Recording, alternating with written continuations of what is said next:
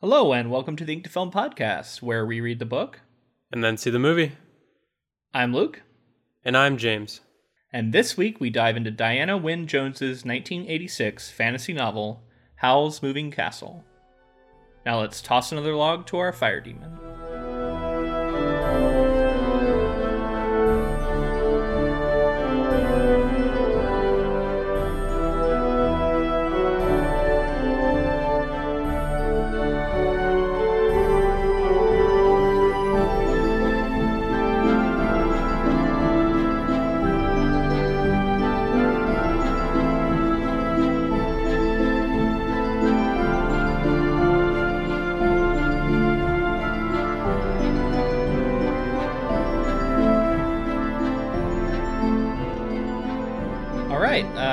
Ready for our first fantasy project.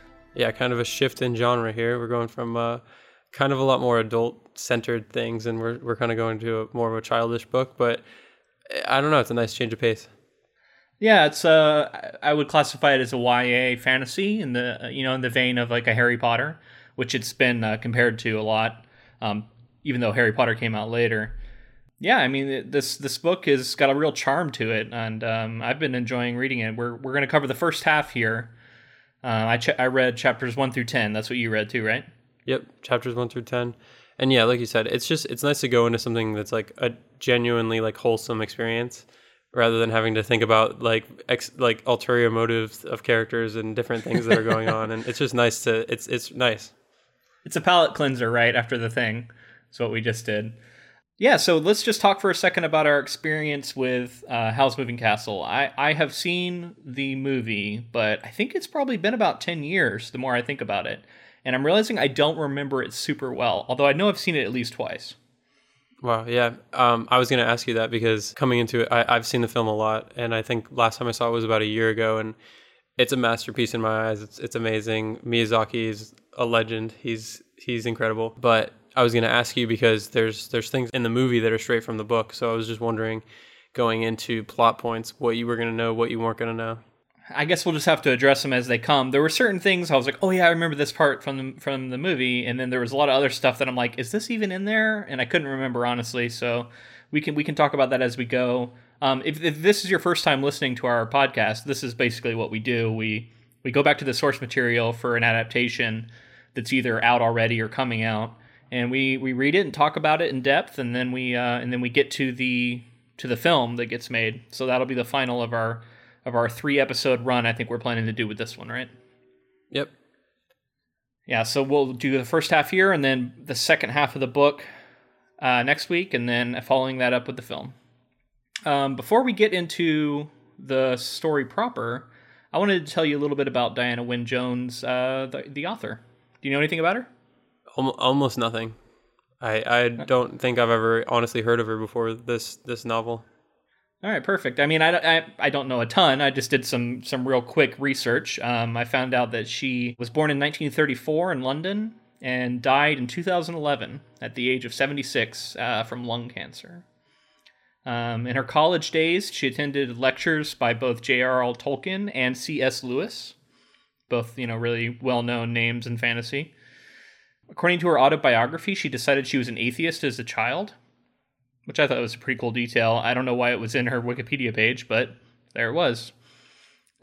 that's i mean that's an interesting thing right there like that shows you the the kind of person that she's gonna that she's gonna grow up to be and the writer and it's interesting Yeah. because uh, deciding that as a child and also i guess attending lectures from cs lewis is like Yeah. because I, I think he was like really heavily christian right or he used a lot of christian allegories or Yeah, Lewis, Lewis was very was very Christian, as was Tolkien. Um, I, I- don't want to talk more about that because I don't feel like I know all the details, but I know they were both uh, both very Christian. I mean, I, I think the atheist thing is also interesting to me because I also basically decided I was an agnostic when I was in probably middle school, so very early on. I guess I'd call myself a child, so I could definitely that that's really interesting to me, and I, I it made me kind of like her more. But you know, to each their own. In her career, she uh, is famous. She she got really famous for a book she wrote much later called "Tough Guide to Fantasyland." Have you heard of this book? never no Yeah, so this is a book that was actually is really well respected among other writers I know, especially in the fantasy genre, because it's basically like a really hilarious satire of all the tropes that exist in like sword and sorcery epics. And I really want to read it. And I had no idea that this was the same author until I did this research because I had heard of that book and I was like, oh, she wrote that book? I was really surprised. I wonder I wonder what tropes she put into Howl's Moving Castle. Yeah, I mean, I'd have to read the book to know. Um, it is also said that while it's like kind of a send up, it's also like a, a loving send up. So it's not like necessarily saying they're all terrible, Right. just that they're there. that makes sense. Yeah, I don't know. I, I, I really want to check it out now. Uh, yeah, like I said before, Harry Potter is often co- uh, compared to these books um, as maybe these being kind of an inspiration, like her writing being kind of an inspiration for J.K. Rowling. And you know, we can talk more about it as we go. But there's a feel to this book that reminds me a lot of reading like early Harry Potter novels. It's a lot of kind of wonder and and just kind of wholesome. Right. So Diana Wynne Jones uh, was known for being really good friends with Neil Gaiman, um, so much so that they even dedicated books to each other, which I think is really just kind of cool. Whenever I whenever I hear something like that. And then yeah, Howl's Moving Castle surged in popularity after Hayao Miyazaki made his 2004 anime and the 2005 English dub version featuring like Christian Bale and everybody came out. And then after the fact, it had been it had been lesser known, and then after that came out, it like you know surged in popularity. I saw something about her winning some uh, prestigious young young adult fiction award Yeah. after the after the film came out. So probably due to that. Yeah, absolutely. Um, but yeah, so nothing, nothing real uh, crazy to talk about here in her biography. But from all accounts, she seems like she was a pleasant British lady who had a good career, friends with other people in the in the in the world of fantasy fiction, and it seemed to be well loved. I mean, just from what we've read so far, I would definitely read more of her material. I, I really enjoy it. Like I said, it's very like genuinely wholesome and, and like there's no cynicism involved really. Yeah, maybe the characters have a little bit of intrigue to them, a little bit of like darkness, but it's always just a fun ride. Yeah, I mean, I it's not normally the kind of thing I read. Um, I think that's why I'm I got into Harry Potter later, and am not nearly the fan that a lot of people are, for the same reason. But I think it is nice every now and then to read something like this. Like I said, as a palate cleanser almost for the the types of things you're you're used to. It can be nice to kind of embrace the more wholesome fairy tale like fantasy out there that has a real magic to it that I do really enjoy. All right, so chapter one, we meet Sophie Hatter, our protagonist. She is the eldest of three daughters for a Franny Hatter, who runs a hat shop. Which is kind of funny that their last name's Hatter and they run a hat shop, but I, I guess that was a thing in, in medieval times, often, Yeah. right? I think I think is Franny the mother or the stepmother? She might be a stepmother. Oh, you're right. Uh, stepmother, stepmother to one or two of them. Maybe the real mother of one of them. Yeah, I don't remember those exact details. But so Martha and Letty are Sophie's sisters. Letty is said to be the most beautiful. Sophie is the most studious and a reader, which I always, you know, readers love to read about other readers. So whenever someone is described as like a really studious kind of bookworm kind of character and it's in a book, like that's such an easy way to just appeal to the reader and be like, "Oh, I like her. She's a reader like me." Yeah. Or like the Stephen King writer thing when he like puts writers in his novels. Yeah, it's probably kind of similar. Although writers a little different because you can get into a lot of meta stuff when you whenever you have writers in there. But yeah, reader readers a sh- easy shorthand for you can identify with this character. Yeah. Um, so Letty, Letty, the most beautiful, really wants to marry a prince, but Martha says she's going to end up rich without marrying anybody. And we get a lot of talk about like sisters and how they fit in the order and how their lives are going to play out. And it seems like Franny has a plan for all of them. Well, it's funny because like they talk about so they talk about Sophie being the ol- oldest and and they have some sort of the oldest always has bad luck and they're doomed to failure and stuff and being the oldest. I was like, "What?" I was like, "This is news to me." I'm the middleist, so Yeah. one of the middleists, I should say, in my family. So I don't know. I guess that makes me a Martha. Speaking of that, they, uh, Franny has a plan. We hear talk about the Witch of the Waste, who has been threatening the king. Uh, we hear about the wizard Solomon, who went to deal with the witch and I think has disappeared. And we hear talk about a tall castle that has appeared near town, making people think the witch has come out of the swamp. And the castle moves around on its own, blows smoke out of its turrets. And um, then we learned that that belongs to Wizard Howl. And this is the first we also hear of the rumors that Howl like is said to suck the souls from young girls and at their hearts. it's a very British thing. Yeah. There's a lot of that. There's a few times that I was like, is that the correct wording? And I was like, it's probably just like a color color thing. Uh, like, you know, British color. Yeah. It's just spelled a little differently or they say Yeah. something a He- little bit differently. He's said to eat their hearts. right.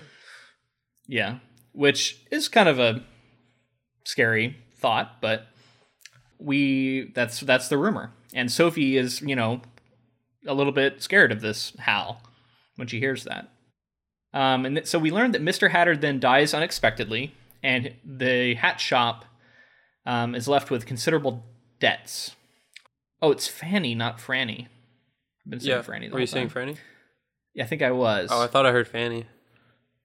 Well, it's Fanny, and she has a plan um, so the, uh, for the girls to help her offset these debts that the hat shop has incurred. And her plans are basically this: Letty is going to go to a pastry shop and be an apprentice to learn to like bake and stuff. And Martha is to go stay with a woman who talks a lot, a witch with a lovely house named uh, Mrs. Fairfax. Sophie, on the other hand, is going to inherit the hat shop when Fanny retires. And for now, she's going to stay on as Fanny's apprentice. I'll quickly go over what happens next, but basically, the three daughters leave to go to their prospective apprenticeships, and uh, Sophie stays on and is going to work with Fanny. Um, I believe this is this is something that's directly in the movie, right? I remember this happening. I think it's it's definitely there. So I can't remember for sure, but I don't know that like there's two sisters in the movie. Uh, there's something with the The, sisters. the hat shop thing. The hat shop thing is definitely yeah, and then so she also uh, like gets lonely over time because some time passes, and she like talks to her to her hats as she's like embroidering them or and stitching them, and she kind of like names them and gives them powers. I guess is what I kind of got out of it. Did you did you see any of that? yeah, she starts do she starts doing that here, right? Like she's Yeah. kind of giving them names and backstories and, and compliments and so forth. So we learned that the king has quarreled with his prince brother, his brother who's a prince, and that the prince left. Then May Day arrives, which is like a big festival or something, and a lot of people are are celebrating outside. And she sees Wizard's Howl's castle is like shooting off fireworks, like almost in celebration of this of this event. But she's frightened by it, and she seems very timid in this early chapter. Like she's very like everything scares her, and and um, frightens her, and she's just very reserved. And then uh, there was a line here that I think is an emblematic line of of of the kind of prose that that uh, Diana Wynne Jones uses that I thought was really interesting.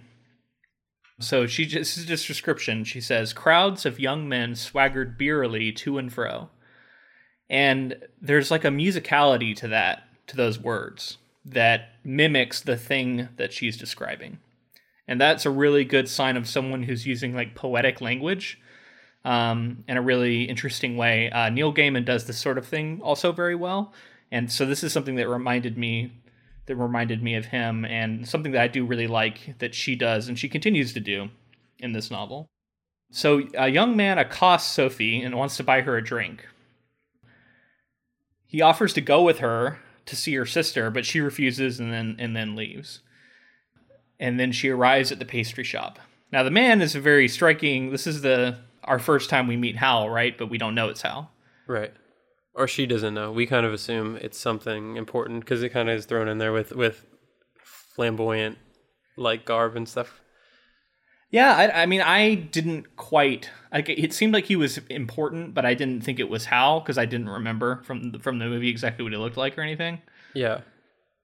But yeah, I mean, in retrospect, it makes a lot of sense. Eh, but yeah, so he kind of flirts with her. Um, it's it's it's it's it's written in very kind ways, but that's essentially what he's doing. Letty then goes into this uh, pastry shop to meet up with her sister and finds that instead of it being Mar- uh, instead of it being Letty, it's Martha. Um, the but Martha looks just like Letty. So, so uh, uh, and we learned that there's been a spell cast. Yeah, it becomes kind of complicated here. Yeah, so I mean, this is the intro to this book, and it's very kind of domestic. Um, we learn that about some magic in the world, but it's um, there's not a lot of stakes, uh, at least early on here. I think it's interesting with the the magic being so commonplace that like if I if my stepmother told me I was going to inherit a hat shop rather than going to apprentice with a, a witch or a wizard Yeah. or somebody, I would be pretty upset. This- yeah, that's a sour deal. But uh, Sophie actually d- like seems to be fine with it. Like she Yeah. she's she's not really resisting anything at this point. And it seems like she's uh, dutiful and she feels like she's doing the family well by staying and working as a you know a hatter at this point. It's funny because she's like, I think that has something to do with like her being timid, like you're saying, like she just wants to to do right by everybody, and she's like doesn't want to upset anybody. But then at the same time, she also thinks really ill of herself with the whole eldest eldest person not being, you know, not being successful or they're doomed to fail, and she kind of has this pessimistic outlook while also being timid and reserved. Yeah, I also got a lot of implications that there were it was kind of societal, like that's how all eldest children are. You know what I mean? Like they have like these like preordained roles in their society that to me strikes me as very traditional, old school kind of way of thinking. Which I suppose this is kind of a medieval society, so I suppose it makes sense. So Martha admits that what happened was her and Letty decided they didn't like what they were doing. Letty wants to go learn from the witch, even though she's the most beautiful. She'd rather go learn magic. Whereas Martha would rather come and, and do this pastry shop. So they they learned about this spell from from the witch, and they used it to make Martha appear the same as Letty. But we also learned that over time she's going to slowly start reverting back to her to her other self. But it's not like her other self is like hideous or anything. So it's going to be kind of a subtle transformation. So Martha then says that she feels sorry for Sophie because she's stuck in the hat shop, and she says, "I, you know, I think, oh, look, now I started writing Franny. Is it Franny or Fanny? Fanny, no R. Okay, so I started writing Franny at this point, so I was mistaken. so, um, so Fanny, she, Martha says she thinks Fanny is manipulating Sophie. Um, and she says, "Is she paying you?" And Sophie's like, "No." And so she says, uh, "Well, she she's making you do all the work while she's off, you know, having fun and just kind of making money off of your labors." And this is kind of a, like a wake up call to Sophie, who hadn't really thought this way until then, until now. So then Sophie uh, slips off and goes back, uh, goes back to the to the hat shop, thinks over what Martha said, and then she decides she's going to ask Fanny for a wage. When she does, Fanny says, "Oh yeah, we'll see about that."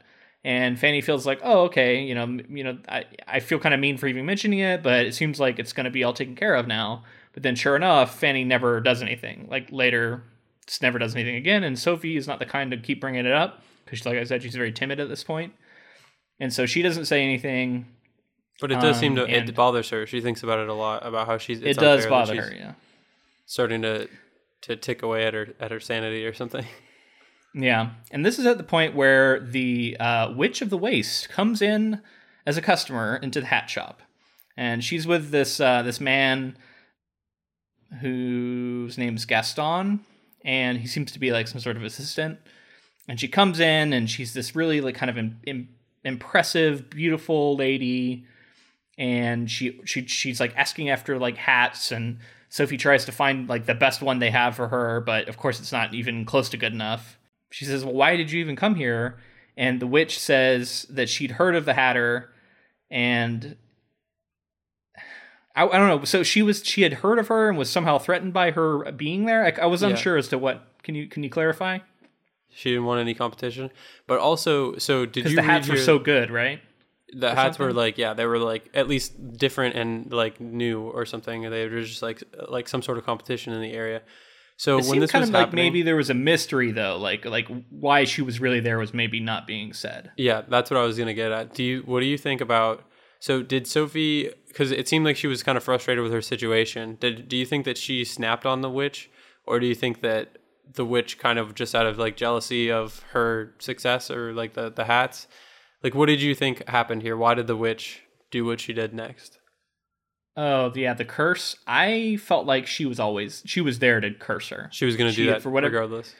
I thought so, but like I said, I, I was a little unsure as to the like the motives here. So I'm certainly could be wrong. I feel like I read in the I mean in the film there's a motive and or or less of a motive I guess but and it's kind of more mysterious. And then in this I almost felt like it was because she she kind of got aggravated with her and she's like why did you even come here then? Like Oh, because she like she gave her attitude.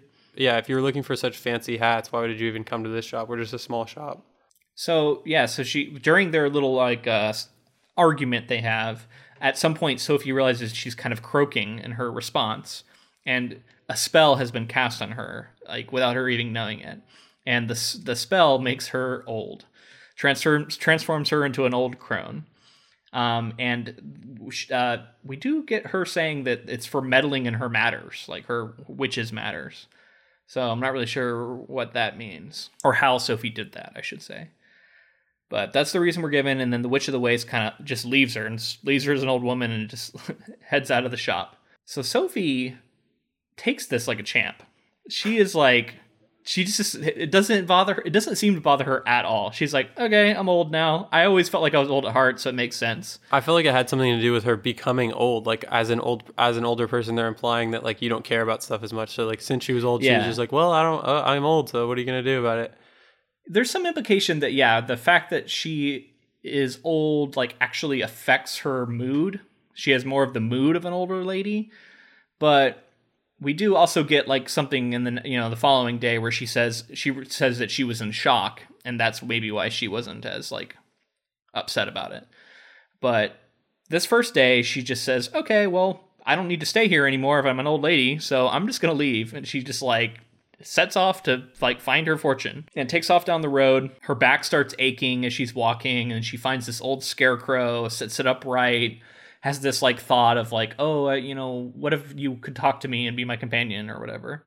And then um then she just leaves it. And she la- she like finds a dog. There's this whole thing with her and this dog that she frees. And then uh, well yeah she she like I think she like Oh, stands the scarecrow yeah. up. She like stands him up better so, so and she's like maybe if somebody sees you on on their way they'll they'll put you where you need to be or something. And she kind of helped the dog was like tied up. Yeah, the dog was like the dog was trapped by the scarecrow's stick. It all kind of happens at the same time, yeah. And um, in, I think in the no, Yeah, it's it was a- t- it's a it's tied to a walking walking stick. yeah it's a walking stick multiple sticks early on. a lot of talk about sticks, but she eventually gets a walking stick, and she is like fully old lady mode now. She's like being like, she's like being you know chatty with everybody. She encounters a shepherd and like has a a conversation with him where she's I don't know, just she's being funny. Like I don't know, I really like like I really like her as an old lady. Like she's instantly a character that I'm more interested in at this point. I like her. I, I think she like in the book. It seems like she. I guess it's just up to interpretation because in the film, I feel like she's more of a young woman trapped in an older body, but at the same time, not. I don't know. It just seems like in this, she like became an old woman, and then in the film, so, for the most part, I kind of always like was like, oh, it's a young woman in an older body, and in this, she was like actually an old woman. Yeah, well, here she says like she doesn't feel scared being out at night. She doesn't think anyone's gonna bother her. She doesn't even think that wolves would eat her because she's too dry and tough. She just doesn't care anymore after after being so timid and like you know as a, as as her younger self. She just doesn't care at this point. and uh, she sees Wizard Howl's castle coming towards her, and so she just yells at it to stop, and then, then it does, and that's the end of chapter two. There's something about like Uh, some sort of theme of with age comes wisdom or confidence or something in here where it's like because she was so timid before, I guess the lesson here would be kind of be, confident, have confidence in yourself, and kind of be who you are, and that as you age, you'll kind of get more of that. Yeah, I agree with that. I th- I think I definitely see that as a theme of. It's almost you know that's why it's this is this it makes for good fantasy material because you're getting someone who has kind of the um, scrappiness of like an old tough woman who's seen a lot and and has been around the block and just doesn't care what people think of her anymore and isn't tied down by trying to be proper or be beautiful and all that stuff right? Like there's a freedom almost in that. And at the same time she has all this youthful you know vibrancy and and you know verve for life that uh, maybe maybe a, you know a real old woman wouldn't have. So it makes her a really good fantasy character because it's the it's a really interesting blend of those two things. And then you also, of course, get the idea of a beautiful young woman who is now in this old body, and and so what that does for her self image and everything, right? So chapter three, Sophie finds her way into the castle by having to do all kinds of anti-clockwise walking and invisible walls and all this stuff but it's kind of a maze to get in but she does eventually get inside the castle. And when she gets inside she f- comes into this like workshop lounge area and she finds a young man uh, she sees all these like wizardly things everywhere and a small fire in the hearth and uh, she just sits down at the at the hearth on the on the, the chair she's exhausted at this point, and just decides she's gonna basically have a nap. And the boy, uh, whose name's Michael, we found says he's Howl's apprentice, and that the wizard Howl isn't home right now. And he's very like kind of put off by her just showing up, but she just doesn't care. Like she just doesn't care about anything. and she's like, "I'm gonna have, I'm gonna take a nap. You wake me up when Howl comes home." And then she falls asleep in front of the fire. As she's like half asleep. She's kind of studying Michael and kind of seeing what's what's up with him. And he, I wasn't really quite sure of his age, but later I think it's revealed he's 15. Um, so he's he's he's a he's a teen, and um, he's there, and she, um, she kind of is curious about him, but she's kind of pretending to be fully asleep, and then she ends up falling fully asleep. And while she's asleep, this is the first time that the POV shifts um, which I don't know if you if you noticed this when it happened, but as a writer, I'm like, oh, interesting, because she falls asleep, and if we're really close to her POV, we shouldn't know anything that happens when she falls asleep. But instead of that happening, she falls asleep, and we know that Michael walks over and starts talking to the fireplace, or to the fire in the fireplace, um, which talks back to him. While he's doing that, Sophie's asleep, and then she wakes herself up snoring. She notices that the fire has gotten really low, and she throws this log on and the, the, the flames go blue and green and light up. And she thinks, oh, there must be salt in the wood. Um, and as she's staring into the flames, she imagines a face. And uh, sure enough, the fire speaks to her, and we meet Calcifer, the fire demon. Who is my favorite character? he's amazing. I mean, he's up there Calcifer. for sure. I like Howl a lot, and I like Sophie, but I think Calcifer is just like the part of the story. He's got, I mean, he's the comedic relief while also being like really cool and he just says whatever he wants. He's like a little fire demon. And yeah. I like the the whole curse thing. Yeah, which was kind of a mystery and I don't remember all the details of, so don't don't uh, don't spoil it for me. Um, but yeah, so she enters into an agreement with him that he's going to like let her stay if she can help him get free of this contract or something he has with Howl where he has to be the like engine that runs this this castle and he's but in part of this agreement makes, keeps him stuck in this hearth. Yeah. and so he he doesn't like it and he wants her to help him find a way out in exchange. He's going to let, not only let her stay but also uh, lift her curse. Part of this uh, the demon says she's going to have to stay around because he can't he also part of his thing is he can't say what the curse is that binds him to Howl. Like he can't talk about it. I think and similarly she can't she can't yeah she can't mention the curse that's on her. So that's an interesting part of the magic is like you can't talk about the fact that the spell's been cast on you um, which is an effective thing to put on a curse i guess. And yeah so the reality that she's going to die about 60 years sooner than she was going to die seems to be kind of the thing that turns her like turns her around to not liking this curse. Like she's okay being an old in an old woman's body but she doesn't want to die soon which is essentially what um, is going to happen to her. Um, i did want to talk about this is a good place I think to stop and just mention that the magic in this world is just really cool. Like it's it's a really well thought thought through. It has like interesting rules to it while at the same time feeling like it has no rules. I just the idea of a fire demon being the energy that like powers this moving castle. I don't know. I was really taken with how how uh, imaginative it is and and impressed with it really. Yeah, I agree. Well, I'll talk more about the magic when we get to another magical thing that's hap- that happens in another chapter. Okay. All right, so ch- chapter four happens, uh, comes around with Sophie waking up and thinking she's dreamed the demon, the fire demon. She doesn't even think that it happened. She looks out the window and sees a town by the sea. Uh, she finds the room and the work area It's now lit up, and she can see that everything's really dirty and dusty. Um, she goes into a bathroom, finds it disgusting and dirty.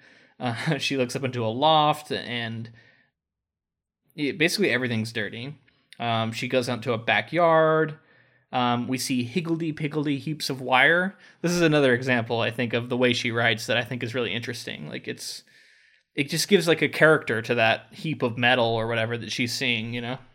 And uh, she finds that really bizarre, like it doesn't really fit with the rest of the castle. And then uh, there's another door that leads to a broom closet that you know pointedly has a pair of cloaks in it. Which in any fantasy story with magic, I'm immediately like, "Oh, what kind of magic cloaks are in this broom closet?" Um, and then she adds some logs to the fire and finds out that the, the fire demon is real. And he kind of wakes up, and Calcifer reminds her of the deal that they made. So something I wanted to mention here was she came through a doorway, and when she looks out the window, she's looking at a window and a doorway at the same wall, and she's seeing like two different locations. I think in that way. So this is Yeah, our first right. instance of it there being like some sort of portals or something leading to different towns inside of the castle. I should say that I'm not 100% clear on how the portal doors work. Um, I know there is one door that has like a knob that seems to open to different places. But then there is also like seems to be a door that consistently leads to like a location in a town where this house really is.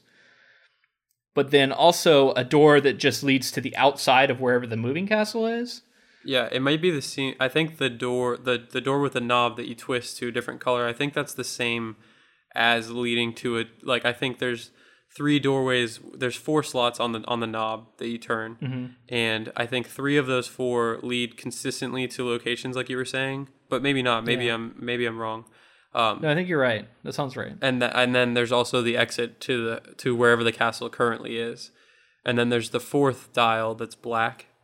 That if Yeah. you turn to, we find out later there's some mysteriousness going on with that. Yeah. So uh, at this point, Michael wakes up, comes down, offers her food. Um, she says that she can cook, which uh, Michael tells her only only Howl's been able to do. Um, so she decides to uh, compel Calcifer to let her cook on him, which is something that Howl is very impressed with because he he shows up right basically right then, and for the first time, and he's super impressed with her ability to get Calcifer to obey her and, and, coo- and let her cook. And of course, this is she she recognizes him from the the Mayday fair, right? She yeah she recognizes him and he recognize he he like vaguely remembers her but doesn't know where She he looks familiar. from. Yeah, and Right. also the uh, cooking on Calcifer is a big deal because even the apprentice Michael can't get Calcifer to like allow him to do that. Yeah. So he's really impressed with her ability to, to like cow this fire demon, um, who later at one point says that he's millions of years old. I don't know if you got, got that, but I was like, oh, that's a lot. Okay, interesting. Yeah. it's obviously because the, he wants the curse to be broken. That's why she's like able to manipulate him. But I mean, we also get like an implication that, that he is very powerful. Right. From from that to me, that's that says that to me. He's able to you know make this whole moving castle run, and then he's also millions of years old and a fire demon. Yeah. I don't know. He seems like he's even though he's kind of small and kind of cute in this moment, it kind of tells me that there is there's he's got a lot of power too. Well, what's funny is that I I rem- I mean I think you as well. We think of the Miyazaki Calcifer, the little tiny cute guy, but in this Yeah. he's and he's like little small orange and red. Sometimes he turns blue, but in this Calcifer is like a full blown demon. He has like purple teeth and blue hair, and Yeah. and like he looks like more demonic. Yeah, I agree. He looks a little more intense, but he's still like the way he talks is not is still kind of comical. Although you're right, it's not as much as it is in the movie. But he also he's small. I think is what it is. Like he's in like you know there he they put the frying pan on his head and he's like he starts like mumbling when it's on his head and stuff. So Yeah. there's some like funny kind of cute stuff that happens with him still even in the book. I think he also like grows to to really like Sophie. So that's another part of it. Like I was saying, like she she's able to manipulate him because of the contract, but at the same time, I feel like eventually he grows to like her. Well, this is another example of how different she is now. Like she's bullying this fire demon to like do her bidding, and like she's not taking any guff from Michael. And when Howl comes in, she's like, you know, has no problem kind of talking to him and standing up to him and acting like she belongs there. And this is all like her, her becoming this old lady really just gave her all this backbone, which is funny because now her back hurts all the time. But yeah, it really transformed her character in a you know, a really fascinating way.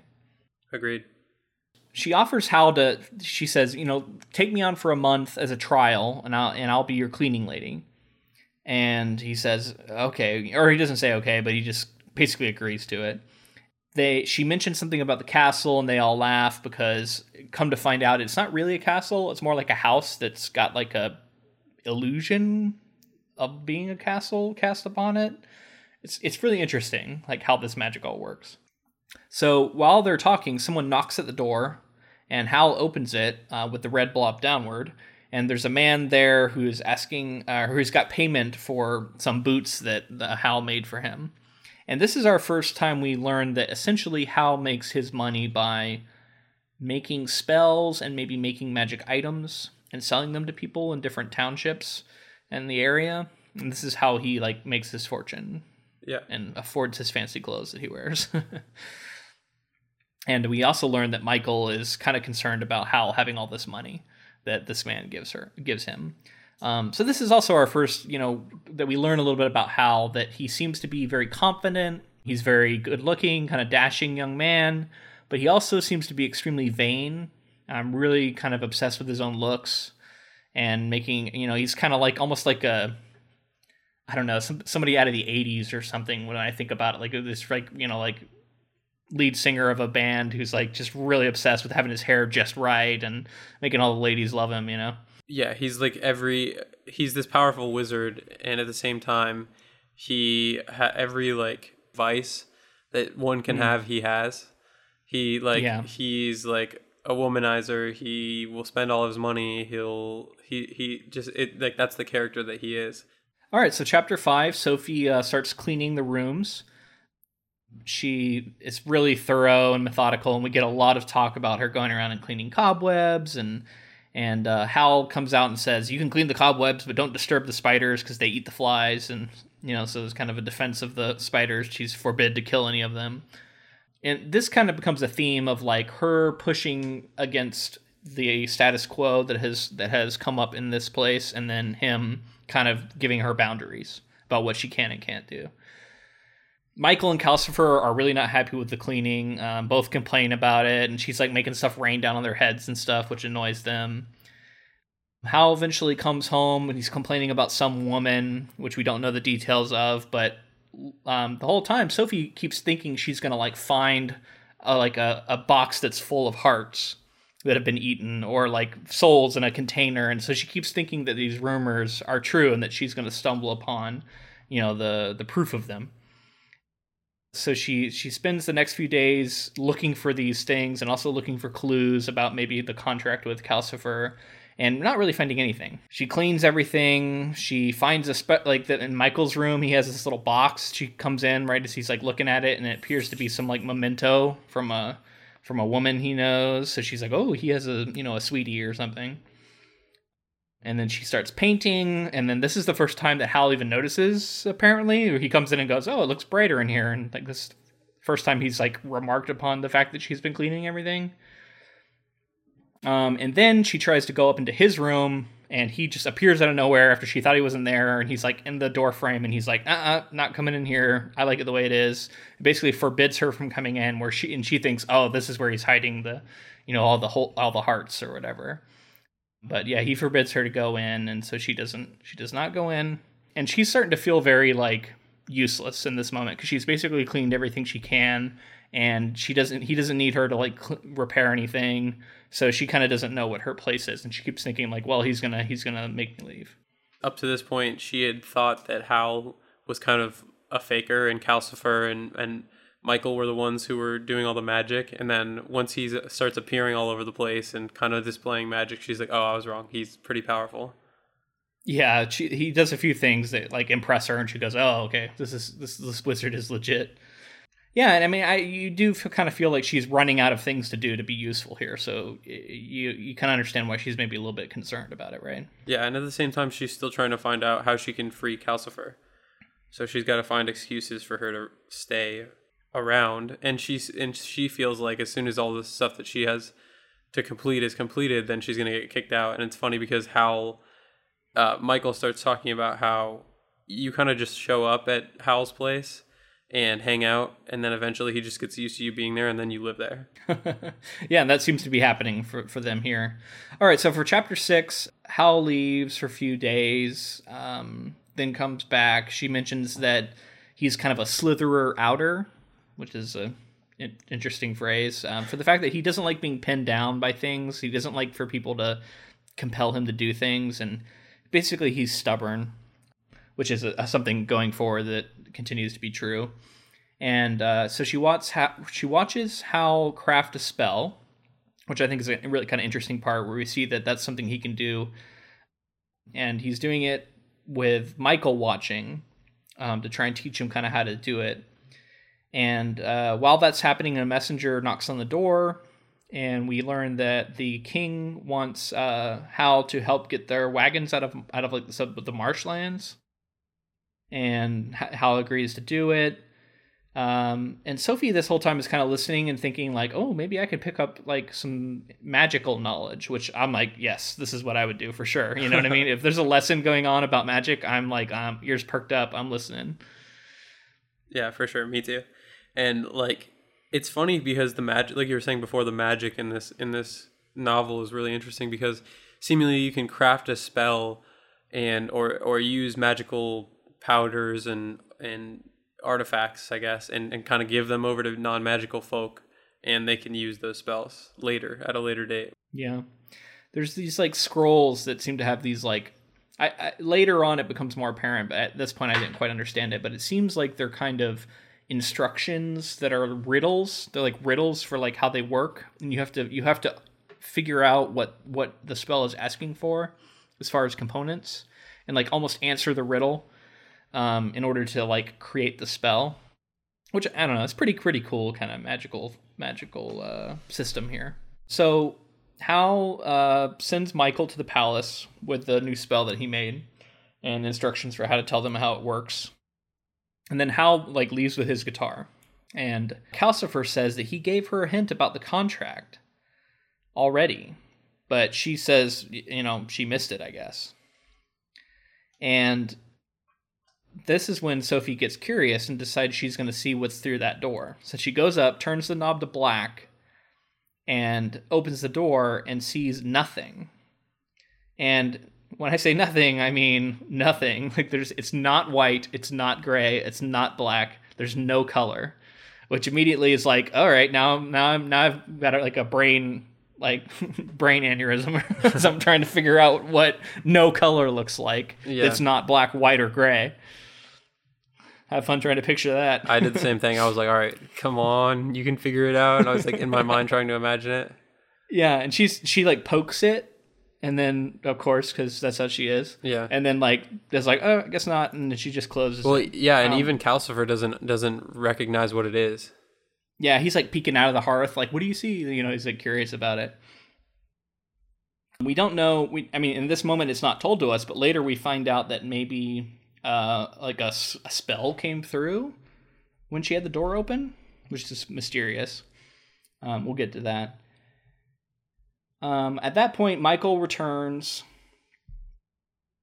and he's he seems kind of upset that Howl's out with women, and they this is when he he starts to talk about Howl, and he says Howl keeps falling in love with all these different women, and Sophie is upset, saying you know, because she keeps thinking that he's eating their hearts or whatever. And he's like, "How can you be okay with this?" And and they laugh and come to find out that Michael has been spreading these rumors um, in these different towns, and that's how she heard these rumors. And it's a way to like quote blacken his name. Um, and I think it's Michael trying to like protect the women of these towns. Maybe I don't know. It's kind of it's kind of messed up when you think about it. Yeah. Um, but essentially, like he knows that Howl falls in love with falls in love with women, and then the women as long as the women don't love him back he's obsessed but as soon as the women decide they love him back he loses interest which i don't know that does not make me like howl very much he kind of seems like a jerk yeah but it's kind of i guess charming in a way i don't know uh, yeah i i mean it's like this kind of interesting character trait, I guess, that he has that he like kind of yeah, goes it's a flaw, around I guess. Character flaw, yeah, that's that's true. He that he kind of goes around and and makes these women. It's just and what does that say about his character that he he. Must hate himself, right? It's like he loves himself so much and he's so vain, but he must hate himself because as soon as they love him back, he's like not interested and Yeah, it's like if if someone can love him, then that somehow lessens them in his eyes because yeah, like you said, maybe he's got like some real like um self-loathing loathing or something. He also seems to enjoy the process of like courting these lady, like women and making them fall in love. So he seems to be really I don't know, like he's a womanizer, you know? Like it fit, this is this is like a fancy way of talking about people who really do this sort of thing right. right? But this is all news to, to Sophie, who thought this was all real. And she learns that this is all instead rumors that was spread by Michael, and she feels kind of silly. And then Howl comes home, and he um, he goes into the bathroom, and he's like, "Oh, yeah, I hope you didn't move any of the spells in here." And she's like, "No, I didn't. Of course not." Lying, which is not the first time we've like. And Sophie actually lies a lot in this book Yeah. um, which I think is pretty funny. I don't know. She's it's not like necessarily. It's like it's a lot of like white lies or like lies that don't seem very bad um, in the moment, but she does do she lies a lot. I would say. Some of them have Um, consequences as well, like this. Yeah. So he comes out later and he's like flipping out, and come to find out his hair is tinged red, and just very very slight red. And she's like oh i think it looks good. But he has this like epic meltdown where he starts howling and like th- like spirits get summoned or something. It's very confusing. And they and like her and michael have to flee that the castle. And they go to town and like the whole town is like getting deafened by these like screams. And this also is like a sign for how powerful he is right? Like it shows us how powerful a wizard he is. And so they all flee to like the ocean side and like waited out until he stopped screaming. And then he finally stops screaming. They return to the castle and they find him covered in this green goo. He's had this big like tantrum and she pushes him in the bathroom and they wash him off. They sit down afterwards and she says, "Oh, what's this all about?" And he says, "Well, I'm upset about uh, you know, this girl named Sophie Hatter." And that's where this chapter ends, and kind of the cliffhanger that we now know that Sophie that her sister is the one that Howl is currently infatuated with. Yeah, which we get to see played out interestingly because we know from before the sisters kind of swapped places. Letty and, and Martha. Yeah, so we don't we asked yeah, I didn't even think about that, but yeah, and in that moment, I guess we don't know cuz um she it could be Martha, it could be Letty cuz we know that Martha is, looks like Letty right now Right. There's So- like some spells going on. And is basically acting like she is Letty. All right, well, I think this is a good time before we get any further um, to take a moment to talk about Audible. Uh, we have an Audible affiliate link, which is audibletrial.com forward slash ink to film. You go there and you're going to get a free credit and a free 30 days.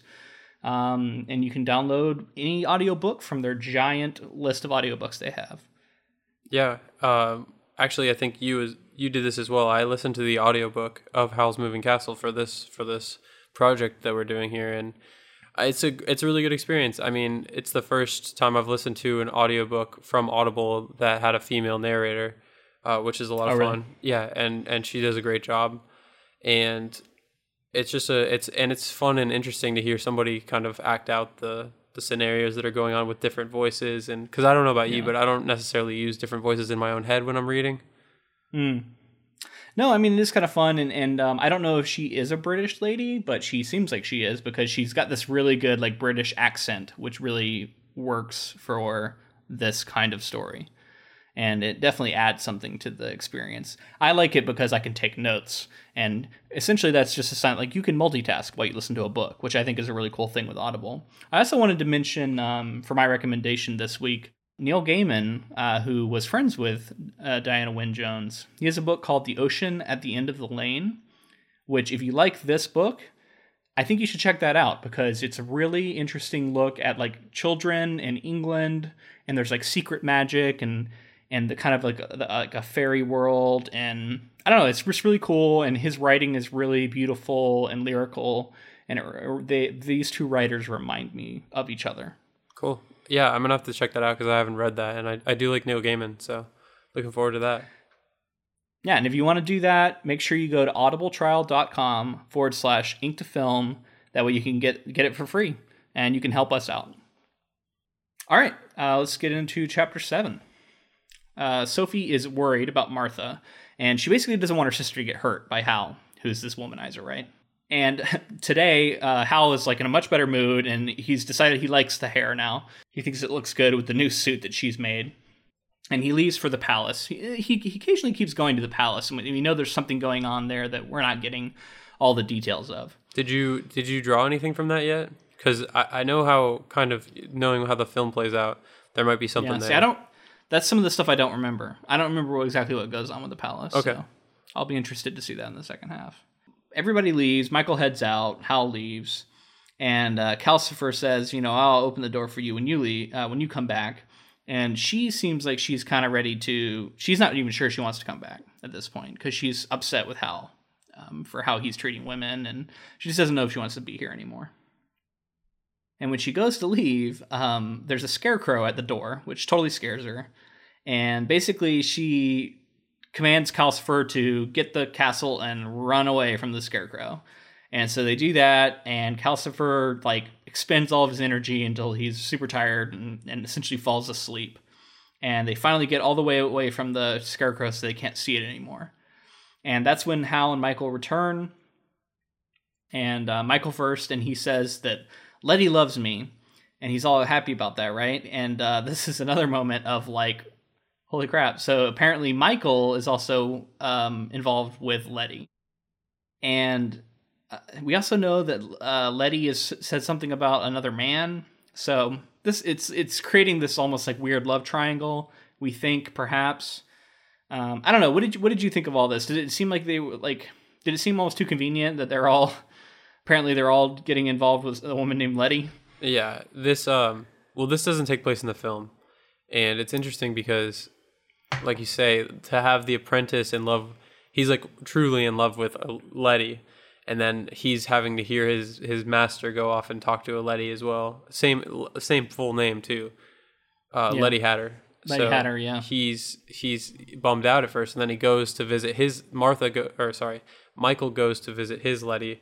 Come to find out, he's like my Letty's never met Howl. So then we're like, okay, so somebody's using a false name or somebody's or the spell hasn't worn off with the there's there's potentially two Lettys. Yeah, and we kind of assume that yeah maybe that's what happened. He's he's talking to the real Letty, but like how does he know that, that she's the real one? We don't know. So that's a mystery for for Sophie to try and figure out. Howl returns. We hear some talk about the um, the king wanting to pin him down and like name him royal magician and and force him to help with with the witch in the waste and all this stuff. But he doesn't want to do that. Howl's really against this idea, and this goes back to his like stubborn streak of not wanting to be pinned down.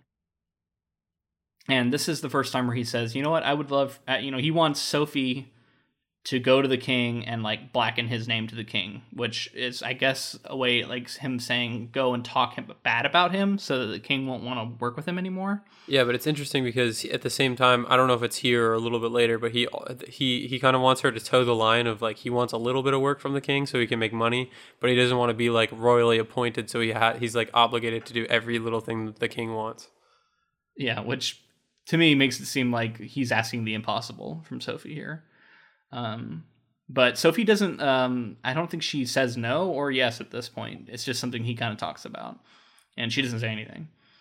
Um, so chapter eight, Howl is happy to see that Calcifer is okay when he the next day because he's was like so like drained from from what he did for for um, moving the castle away from the scarecrow. And something I wanted And, to mention uh, about the scarecrow before yeah. we before we lose that is like the scarecrow is like a delightfully fun character in in the film, but for some reason in in the novel so far he's like a nightmare creature who keeps like popping up and attacking them and stuff. Yeah, and and Sophie's like terrified of him, right? Right. Like she keeps like having like heart palpitations every time she sees him. Yeah, so it's a little different than the film. Yeah. So speaking of, uh, Howl opens the door basically to leave, and the scarecrow is like right there, like you know, like play scary musics, and um, Howl basically uh, has to like tussle with the thing.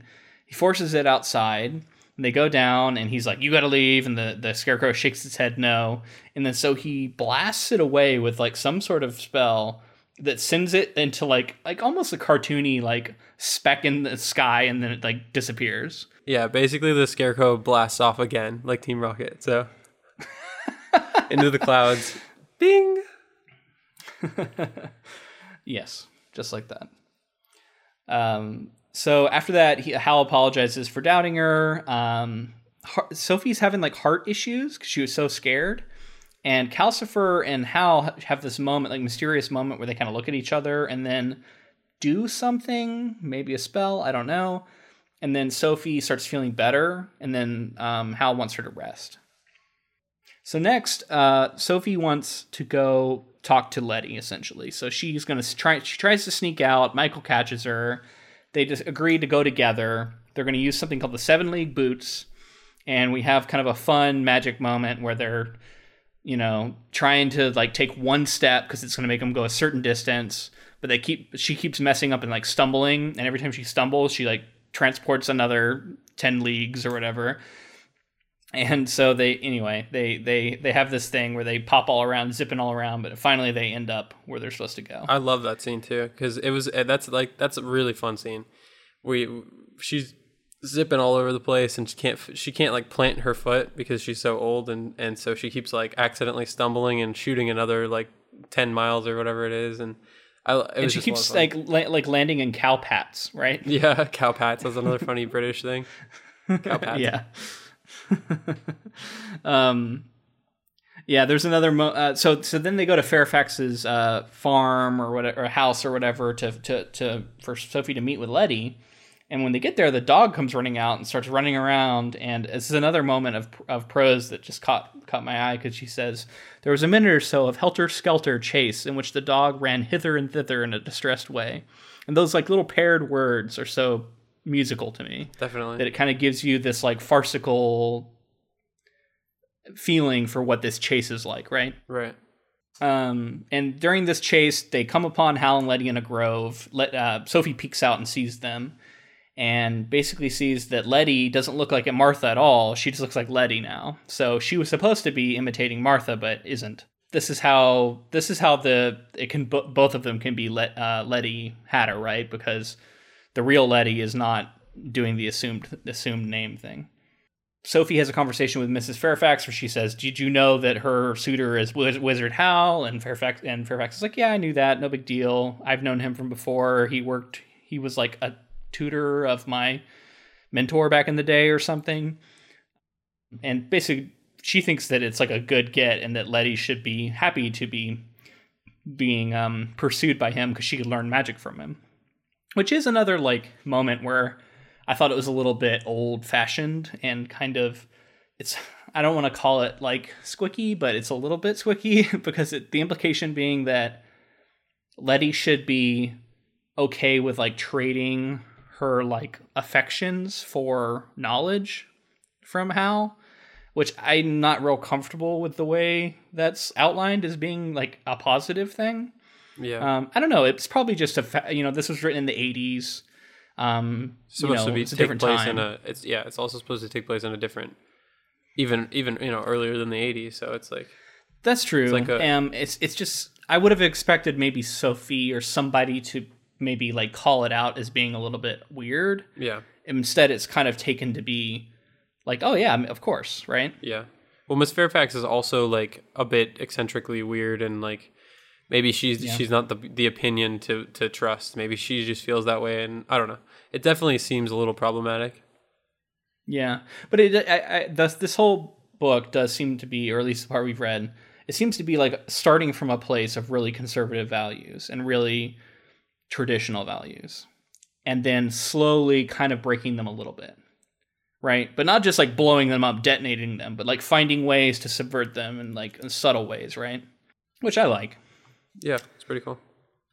All right, so they head back. Um, someone's banging at the door. Come to find out it's the sea captain, and he's demanding a spell. Get into chapter nine. Michael gives it to him, and this is where uh, Michael gives his backstory, and he tells uh, Sophie how she he came to stay with Howl, that he was an orphan, and that Howl took him in basically, and he tried to make himself useful, and it's actually kind of similar to how to how Sophie ended up there, right? Like it's a similar kind of thing where it seems like Howl is okay with taking on these like runaways or strays or whatever as people. And like kind of they become his friends and he seems to like the attention maybe. And then they start working together on this on this spell that um, was a spell of power that howl supposedly left for michael. But we learn later is not actually the correct spell. So they're working on the spell and this is another thing where it's like there's like this verse written of like rhyming words and it seems to be kind of a riddle and when they're and um sophie is helping michael because he's perplexed by it right and she comes up with the idea that they need to catch a shooting star. And this is a moment of like kind of farcical magic to me too, because they go out and they they literally chase a falling star, and Michael is able to almost catch it, and then the star turns around and starts talking to him, and it's like really afraid of him, and it's really like emo, and it's just like I want to die leave me alone. Yeah. And he's and then like he can't catch it and it just falls into a puddle and dies. yeah, they talk about how sad it is too. Like Sophie says it's like really sad because it like drowned in the puddle and stuff. And yeah, but that's what it wanted too. Like yeah. apparently the shooting stars are suicidal or something. I don't know. it's pretty funny in like a dark way, but I, I don't know. I liked it. yeah. But it's also like this weird, like it shows you that this isn't our world, right? Like this is a world where shooting stars are lit- the also it also like unhinges from the firmament and then falls out of the sky. Like so it's different. It's not like a meteorite you know? Yeah. It's also it's cool because they use those boots again right? The the yeah that's right to chase it. They'd use the po- the boots to chase seven, it because seven league boots. seven league boots. They need to, they need to travel fast enough to catch a shooting star so they try to step into it. He tries to step into it and grab it. Yeah which i mean that's i mean just those words put together right? That's interesting right there seven league boots because you need to travel fast enough to catch a shooting star. You know, that's that's a good that's a good bit of fantasy. Chapter ten, our final chapter. Uh, Howl returns and he mentions that he saw her poking her nose around the house, and basically that he saw her at uh, Mrs. Fairfax and knows that she's been snooping. And uh, while this is happening, Howl and Michael both leave again, both to go to their respective Letties. And a knock comes to the door, and Sophie opens it up, and there's a man who wants to buy a spell to stick shoes onto his horse. And so she sells the spell to him. This is the first time where we really see her doing this on her own. And she spends the rest of the day like selling spells to people. Well, Calcifer is kind of giving her guidance too, because like she wouldn't yeah, know on her own. She like walks over to Calcifer, kind of like like she doesn't let the customers know, but she asks Calcifer for advice, and he like says like go grab this, go do that. That's true.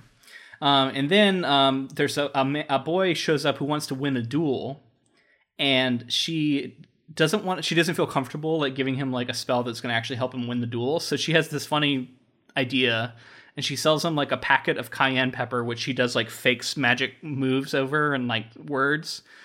And she says this this magic dust will make you have a fair chance at winning the fight just as much as your opponent. And he's like super happy with this and it just I actually think this is a really funny moment in for like how I don't know how like a lot of magic is in the real world, like how these spells quote unquote work, you know? It's a lot of this kind of thing. Like if you want to believe in it, then uh, you're going to think it helped you, right? Right. I mean, it's yeah, it's and it's funny because the powder is like cayenne pepper, right, or like some sort of yeah, like it's just cayenne pepper. So like yeah. maybe I guess in theory, if he threw it just right, it might get in his opponent's eye. Yeah, but she doesn't say throw it at your opponent. She says just like sprinkle it in the air at the beginning of the fight. yeah, and then yeah, and it'll make it so that you have. It, literally, she says it'll make it so you have just as good a chance of winning as your opponent, which is essentially saying nothing. And he's like a and he's like a small guy apparently, and she's like wanted to help yeah. him out because he was small, so he's probably gonna get his ass kicked because she wouldn't give him magic stuff. yeah, maybe. Anyway, uh, so next Howl comes home and he's all upset about the king and that he's like pinning him down and trying to get him to do all this stuff for him. And he says, I really need you to blacken my name to the king. And she's like, you know, resistant at first, but eventually agrees. And Michael's going to go with her.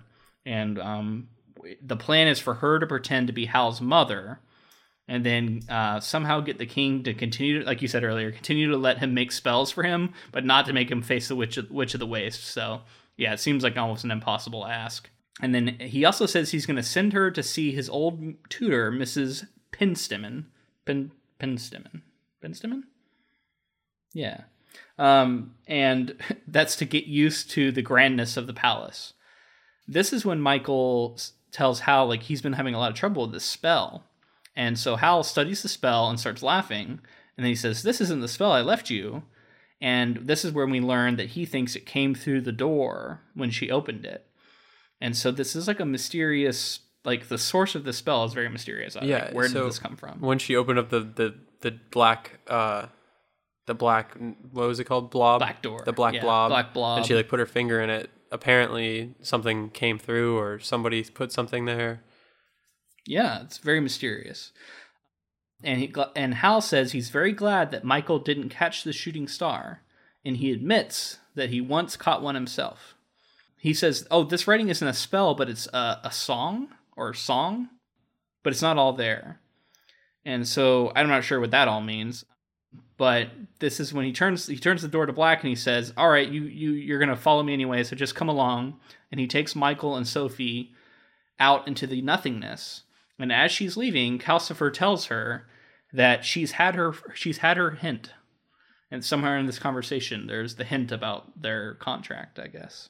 And that's the end of chapter ten. yeah so like you say um calcifer says that she got another hint any idea what the hint is Do you do you know what the hint is from the movie? yeah Okay, you do say I don't remember. Okay. So I'm assuming it's the it's the I'm assuming it's the shooting star thing. That's the thing that stands out to me. The fact that he caught one in the past seems to be like, and then he like doesn't elaborate. Seems like a hint to me. Something with the shooting star. You, you don't you can you don't have to confirm that for me if you don't want to, but that, that's that's my guess. What about this spell thing? Does this happen in the movie? Do you remember? i don't remember the spell uh no i don't think that that's really So where do, what do you think? Where do you think the spell came from? Is it a person or is it just like an energy? Like what is it? i i mean if i had to guess i feel like it has something to do with like the witch of the waste kind of Hmm. maybe like out there is like towards the waste not sure Yeah. Yeah. I don't know. I'm really interested to see, like, because they're just all went through this door now onto this nothingness. And so I'm going to be really curious to see what actually is on the other side of this door. I just wonder how is it possible that Calcifer doesn't know what it is at all? He can't see anything. I don't know. It seems like he, he doesn't, like, he can't see anything outside of the hearth, right? And I don't know. Yeah. I don't know. It's, yeah, and maybe it's some, it could be part of his curse that he can't talk about it if he does know anything about it. I don't know. Quest- Yeah. Questions that I have going forward for sure. So, yeah, so general thoughts. What did you think of the book version of this? You know, like maybe not in necessarily in comparison to the movie, but more just as a reading experience. Uh, how, how is this story striking you? Coming into this novel, I was like, there's no way that it's going to be anywhere close to as much as I love the film. And I really enjoyed it. Like I it's different enough to where I don't feel like I've already seen it even though I have. And it it's just fun. It's like Miyazaki does something special with it in the way that he he a lot of his movies are like kind of environmentally friendly and like anti-war or like like continuing themes in his films Yeah.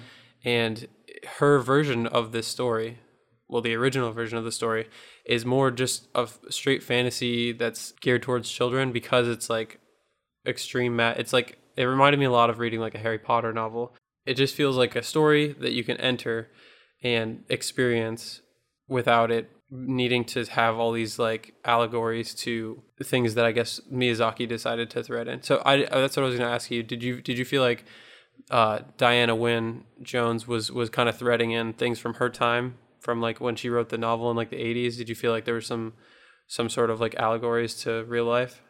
I mean, I, I kind of mentioned it earlier, but it seems to me that she probably is someone who grew up in a very traditional household. And this feels to me like kind of a subtle way to erode some of these like like um you're born into a certain life and you're and this is what is like meant for you. And it's not it's not like an all-out assault on that idea, right? Like it could have been. Instead it's like okay, you know, your parents do generally have the best in mind for you, but maybe there's another way, you know, and, and we see it through Sophie and, you know, her, she is granted this like insight from this curse. I did want to say uh, before I mentioned that the I didn't know if I would like the novel quite as much as the film, and I'm enjoying the novel quite a lot so far, like more than I actually expected to, just because the bar is so high for the film. Yeah. And it's, it, you know, it's different for me because it's one of those weird situations of seeing the visual medium first and then coming back to a book because um, I'll never have an experience where I read this book and wholly imagined it myself. Like the moving castle, I think is a good example. I can't imagine it any other way than the way that I saw it in the movie. But if you think about what's actually said in the book, it's not like its locomotion is not really described very specifically. So it's kind of left for you to imagine how it actually moves, right? And you know, other than it having these big turrets or whatever, like we don't have a clear image of what it looks like. So I don't know. It's it's um, it's a it's a cool experience. It's a unique one. Um, but yeah, like you said, this feels very close to Sophie, and it feels very close to her experience. Whereas, if I can remember the movie, it felt a little bit more wider lens. Like you can see a little bit more of what's going on in the kingdom and a little bit more of what's going on with Howl early on. Where this is very like close to to Sophie and what she knows. And in fact, it kind of makes me like that moment of like omniscient narrator. It kind of makes me like that moment less because other than that moment, we're very close third person and we only know things that she knows, right? Um, so that's an old that's an old style thing that you know a lot of writers pre I don't know 1990s did a lot.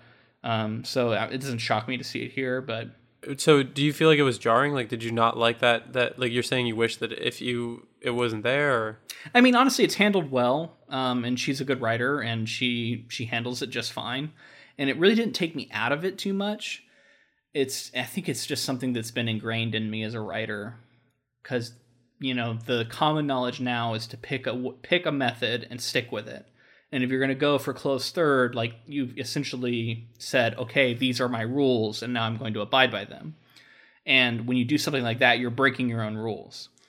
So it's it, i don't know it's it's a modern thing uh, it's sensibility that maybe people didn't care about as much in the 80s but nowadays yeah you just don't see people doing that as much. Um, or if they do omniscient, they do like you would get a lot more jumping around. And you get a lot more perspectives.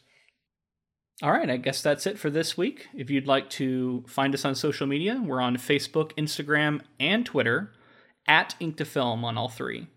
Um, or you can tweet at us with the Ink to Film hashtag, and uh, we'll definitely interact with you. I'm, I'm very active on those accounts. Also, if you wanted to send us feedback of any sort on the book or the movie, because we will be covering the movie coming up, uh, you can send that to inktofilm at gmail.com. And anything you want to send us, comments, concerns, questions, we might read some of it on the air.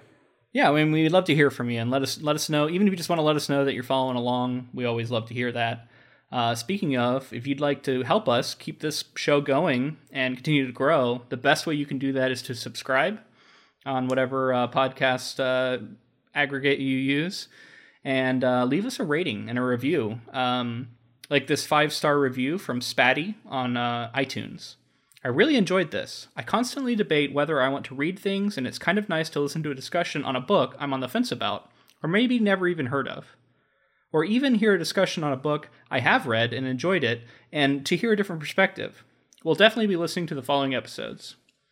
So thanks, Spatty, for that. We love for, to hear that kind of thing, and and every rating really helps us. Yeah, thank you. We appreciate that.